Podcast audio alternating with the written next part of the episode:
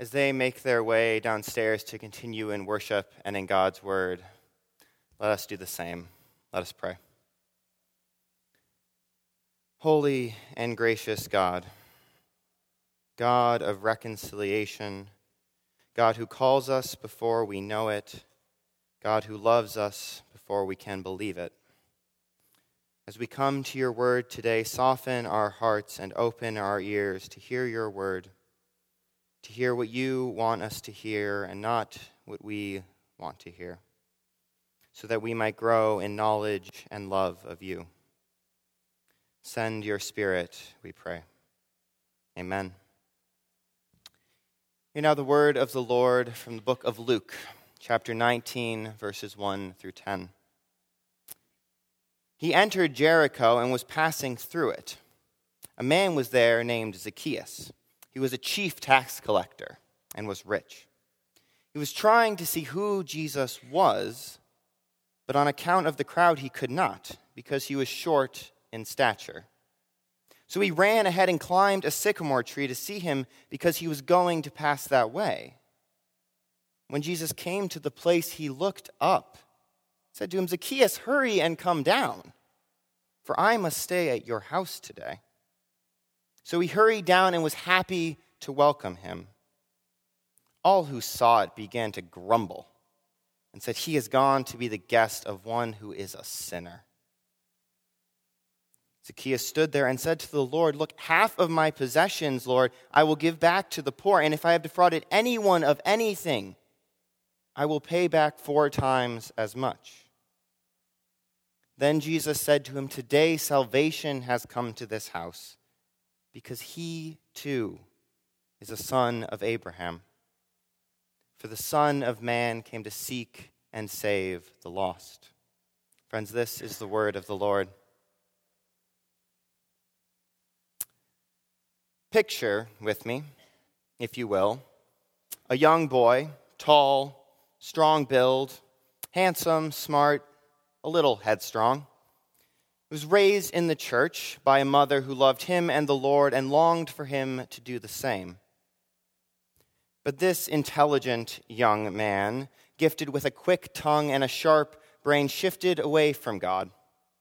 Though, as he would later note, there was always a stirring, a yearning for God. But he sought fulfillment in other places in education, in physical relationships. And so, this young boy, now a young man, used his intelligence to become a master public speaker and teacher.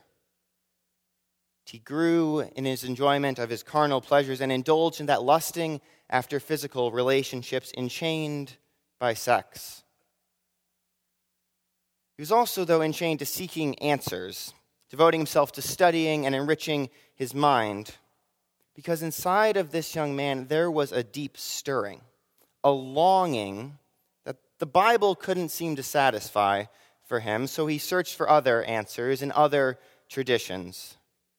Became a well respected teacher, dabbled in various philosophies, but not towards Christ. Maybe he didn't think he was worthy of it. Maybe he didn't want to appear a Christian before those who knew him. Maybe he wondered why would he be with Jesus? Why would Jesus want to be with him? See, he knew about Jesus, but he didn't know who Jesus was. And so he continued in this tension of a longing, a desire, a call for something, but also a tension. That it couldn't be a call to faith. No, not to know Christ, not for him. He wasn't worthy. not after everything he had done. Why would Jesus want to be with me? Why would Jesus be the guest of a sinner? Our young man pondered. Now, I can imagine that this story may not sound too foreign to many of us. Surely it looks different in each of our lives. Maybe you can't relate to meandering away from the church You've been in it your whole life. You've strived to be faithful. Or maybe that's exactly what you can relate to. Or maybe there wasn't a church to meander away from and back to. And maybe your tension looks different. Maybe your distractions, those other desires, aren't education and sex like this young man. Maybe the longings are any other of number any other number of things. You'd have to fill in the blank. The things you use to temporarily satisfy your longing for Christ.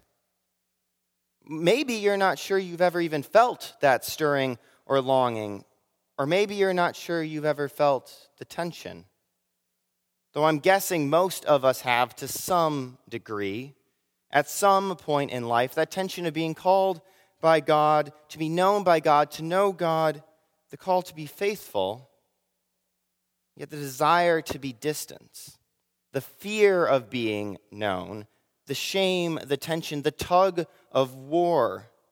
Whether you're new to the faith or a grizzled vet, the tension remains.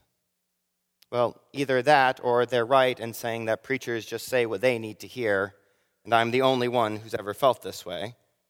But I don't think I'm going too far out on a branch here in guessing that most of us know this tension. We sure know that Zacchaeus did. Zacchaeus, a chief tax collector and a rich man, he wasn't expected at this event. He wasn't the one who was going to show up here. Yet something within him, an urging, a calling, a curiosity, the Spirit stirring, drives him to wonder and to want to know who Jesus is. And not just know about Jesus, but to know who Jesus was.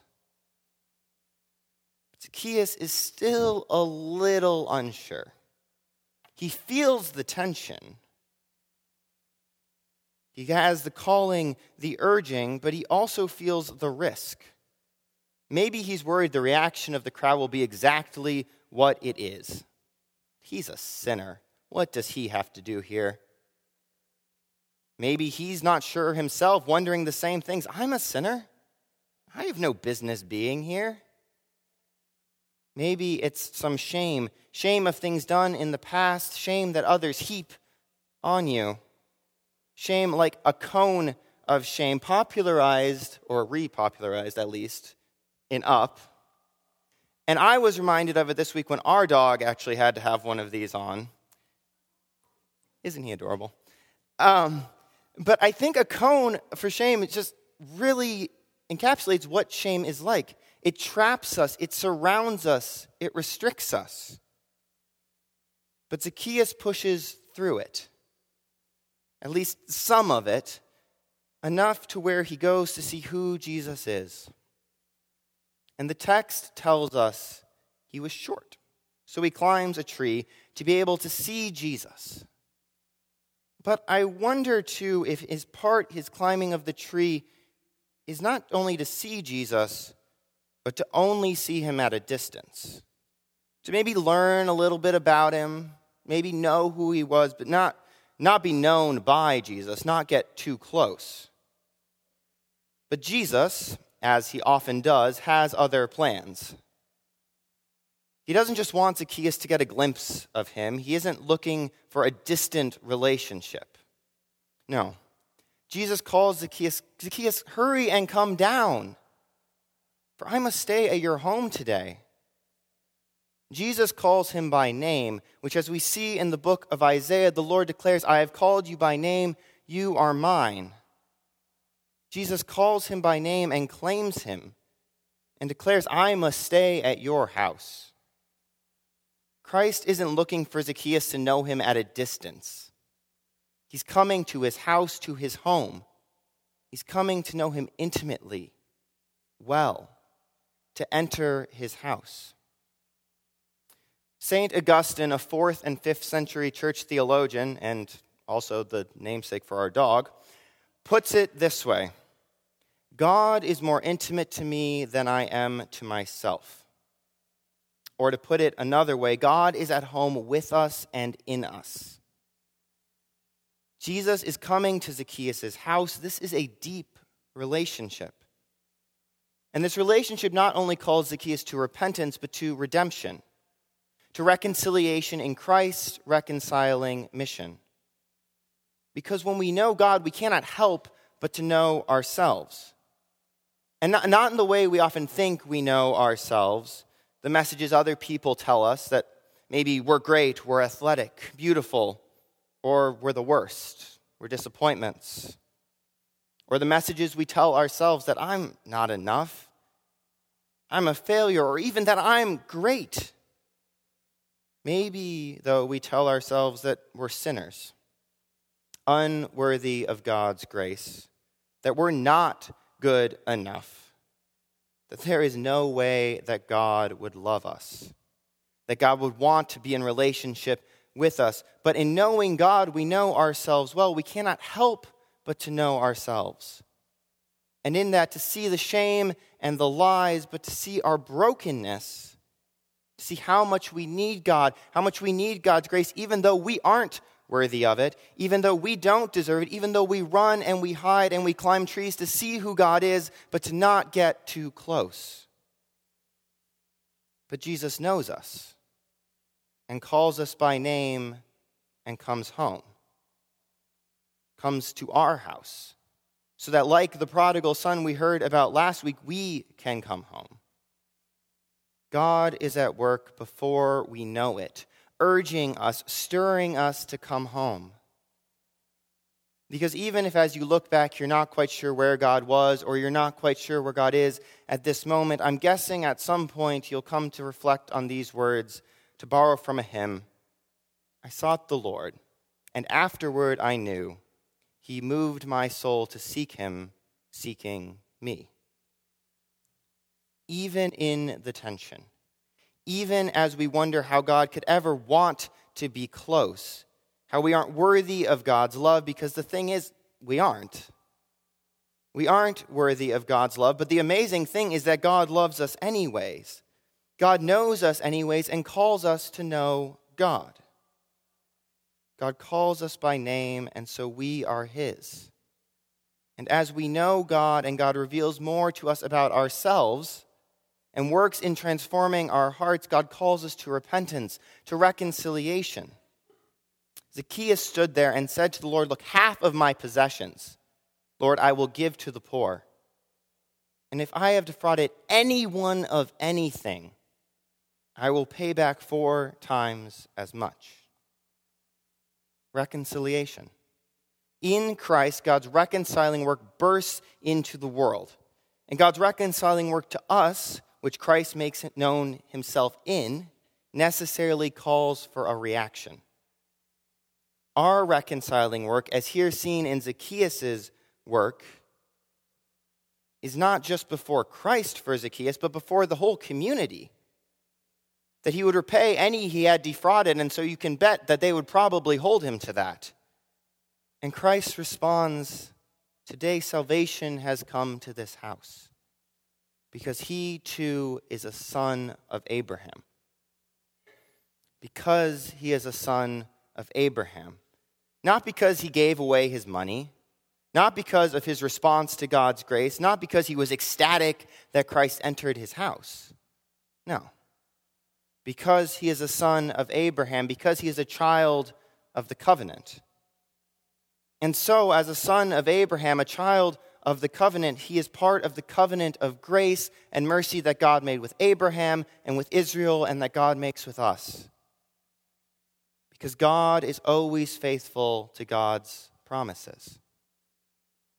Salvation, Christ himself has come into the house. He's become known to Zacchaeus and this has caused a change in Zacchaeus.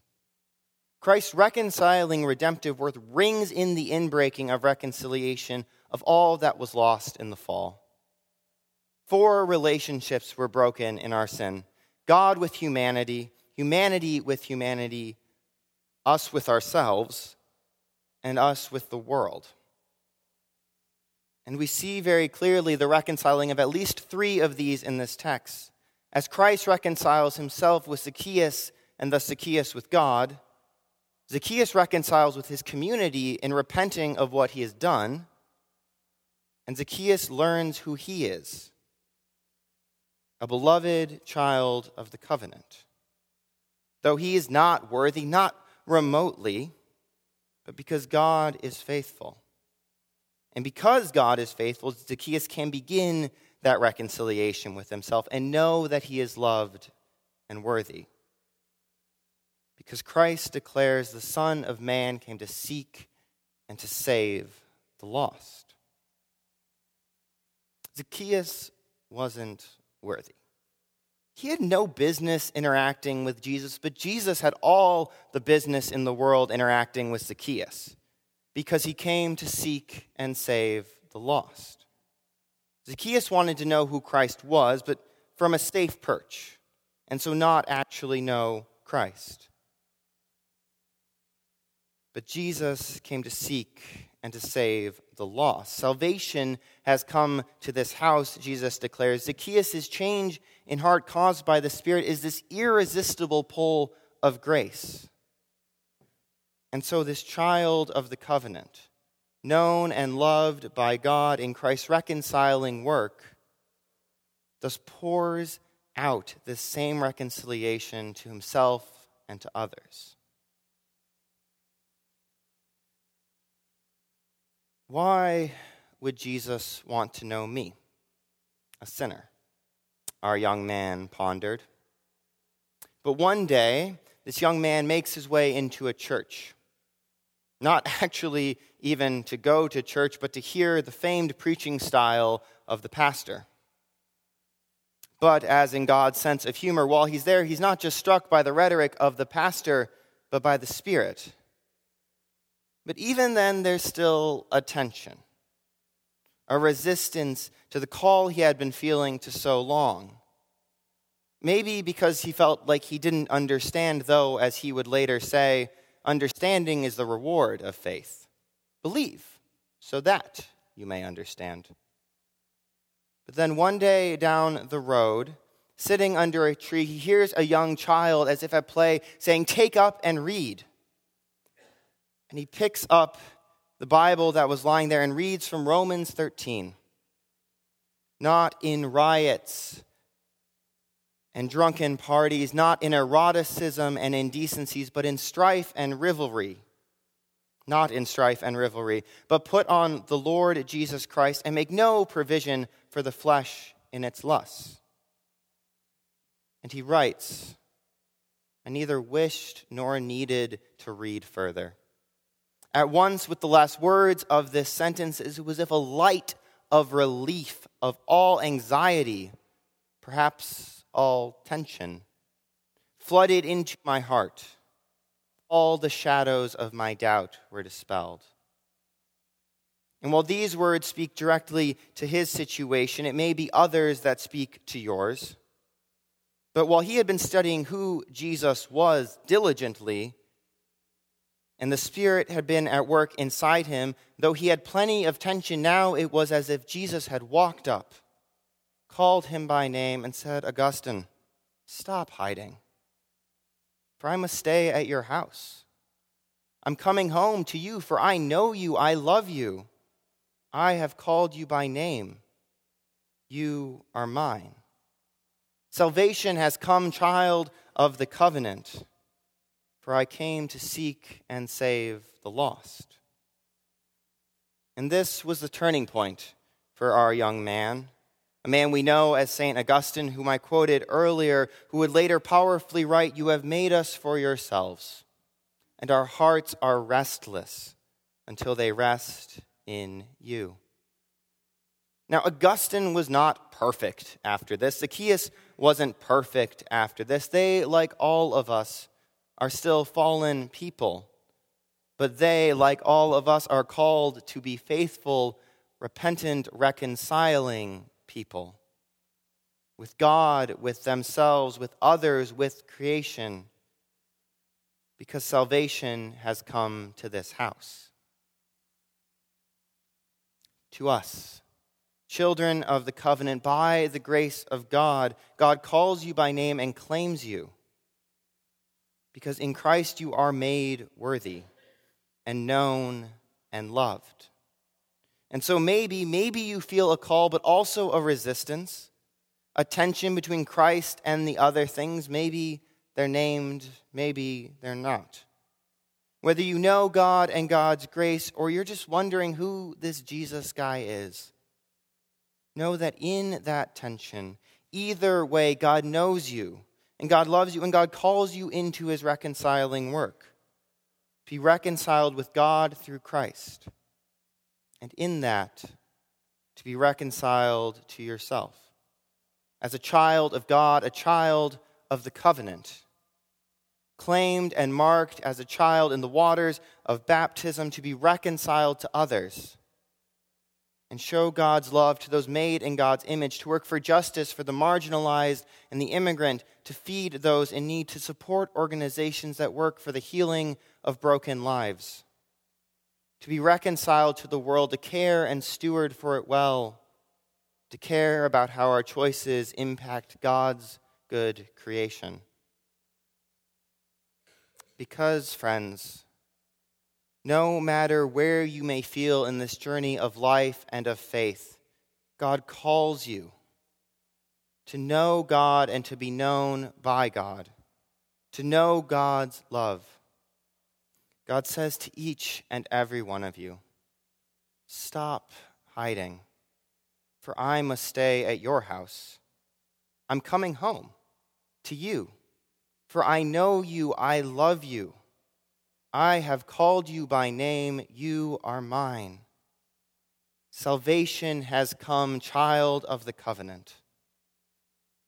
For I came to seek and to save the lost. The name of the Father, Son, and Holy Spirit. Amen. Let us pray. Holy Lord, we praise you for who you have called us to be as your children. We praise you for the love you have given us and the grace you have shown us, even while we have done nothing to deserve it. Strengthen us to do your reconciling work and send your Spirit as we go out into the world. In your name, amen.